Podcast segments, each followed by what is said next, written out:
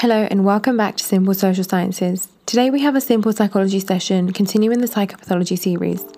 In today's session we're looking at the cognitive explanation and treatment for depression. By the end of this session you should be able to do the following. 1. Outline and evaluate the cognitive explanation for depression. And 2. Outline and evaluate the cognitive approach to treating depression. Let's begin. There are a number of cognitive explanations for depression, which argue that the disorder is the result of thinking. Beck's theory focuses on a person's cognitions and how these create a vulnerability to depression. Ellis's ABC model focuses on irrational thoughts. These are thoughts which interfere with us being happy and free of pain. Beck's cognitive theory of depression is made up of three key parts. The first is faulty information processing. This is when individuals tend to negative aspects of a situation, such as getting VIP tickets for BTS, but only focusing on the fact that they didn't get front row tickets. They also tend to blow small problems out of proportion. Another key aspect is a negative self-schema. Remember when we did the cognitive approach, we looked at schemas. These are packages of ideas and beliefs based on prior experience. Negative self-schemas will mean an individual will interpret information about themselves in a negative way. The negative view of the self occurs due to negative thinking, and this is linked to what Beck referred to as a negative triad. This includes negative view of the world is a cruel place, negative view of the future, my life will never get better, negative view of the self, I'm a failure. Ellis's ABC model focuses on irrational thoughts. Remember, these are thoughts that interfere with being happy and free of pain. The A in the model stands for activating event. This can be any event which triggers irrational beliefs. So let's say, for example, someone loses their job. This would be an activating event. They may then experience irrational beliefs, such as utopianism. This is a view that life must be perfect and fair. This view is unrealistic and hinders happiness for individuals. This will lead to negative emotional consequences, which could lead to depression. Let's apply our knowledge of the cognitive explanation for depression to a scenario. Sarah has recently been rejected following an interview for her dream job. She says it's unfair as she works so hard to prepare for the interview. Sarah says she's a failure and cannot bear the pain of this rejection. She refuses to apply for any future jobs as there is no point. She will never get her dream job. She also refuses to leave her room, finds it difficult to sleep, and has recently lost her appetite. Referring to the cognitive explanation of depression, explain what might have caused Sarah's experience of depression. I would let you pause this episode to have a go at answering this yourself, and then I'll run through what I would say. Ellis might explain Sarah's situation using the ABC model. The activating event could have been the rejection from the interview. The irrational thoughts could include utopianism, that's unfair, even though she worked so hard she didn't get the interview. This may have led to unhealthy consequences, which were depression. Beck might have explained this through cognitive vulnerability. The way she thinks about herself is negative, and this could be linked to her negative triad. So her view of herself is that she's a failure. Her view of the world is that it's unfair because she prepared so hard and she wasn't picked. And the view of the future will be she will never get her dream job. So all of this increases her cognitive vulnerability. So what are some of the strengths and weaknesses of the approach? Well, a strength is the supporting evidence for the cognitive explanation. Researchers found a positive correlation between cognitive vulnerability and postnatal depression in 65 pregnant women.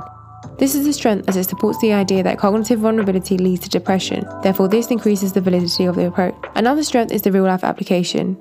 Cognitive behavioural therapy is based on the cognitive explanation of depression and works by challenging negative and irrational thoughts. This is a strength as the theory improves the quality of life for patients, therefore increasing ecological validity. However, a weakness of the approach is that it is reductionist. For example, biological factors such as serotonin imbalance have been linked to depression. Therefore, this is a weakness as this theory cannot explain important factors related to depression, reducing the validity. A further limitation is that it cannot explain all types of depression. For example, Ellis's ABC model can't explain depression without an activating event. Similarly, Beck's model cannot explain extreme anger involved in some cases of depression. This is a weakness as it can only offer a partial explanation for depression, therefore reducing the validity.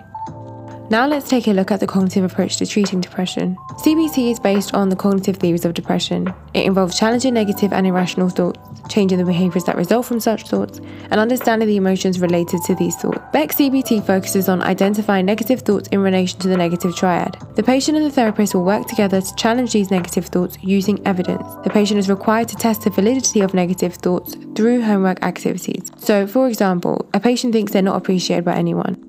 They will be asked by their therapist to log each time someone thanks them for something. This will then be used as evidence the next time the patient experiences the negative triad to challenge negative beliefs. Ellis extended the ABC model to form the ABCDE model for CBT. This now includes dispute and effect. The aim of the therapy is to challenge irrational thoughts through dispute, which means an argument. Logical dispute is when the therapist will question the patient's logic of thoughts. Does the irrational thought make sense? Empirical dispute is when the therapist questions the evidence the patient has for irrational thoughts. What evidence is there to back these thoughts up? Now let's take a look at the strengths and weaknesses of using this approach to treat depression. A strength is the supporting evidence. For example, March et al. Compared CBT and drug therapy and found CBT to be just as effective as drug therapy. This is a strength as it avoids the harmful side effects from drug therapy, and the evidence suggests CBT should be the first choice of treatment offered. However, a problem is that it may not work in severe cases. For example, in those severely depressed, they may not even want to leave their bed or their rooms, let alone attend therapy. This is a problem because such patients may require drug therapy instead, which suggests CBT is not useful for depression. Another issue is patient dropouts. As it requires a lot of effort and commitment, patients may start to drop out before even completing their treatment. This is a weakness because if patients are not completing treatment, this will reduce effectiveness of using CBT. Finally, CBT does not explore the root cause of depression.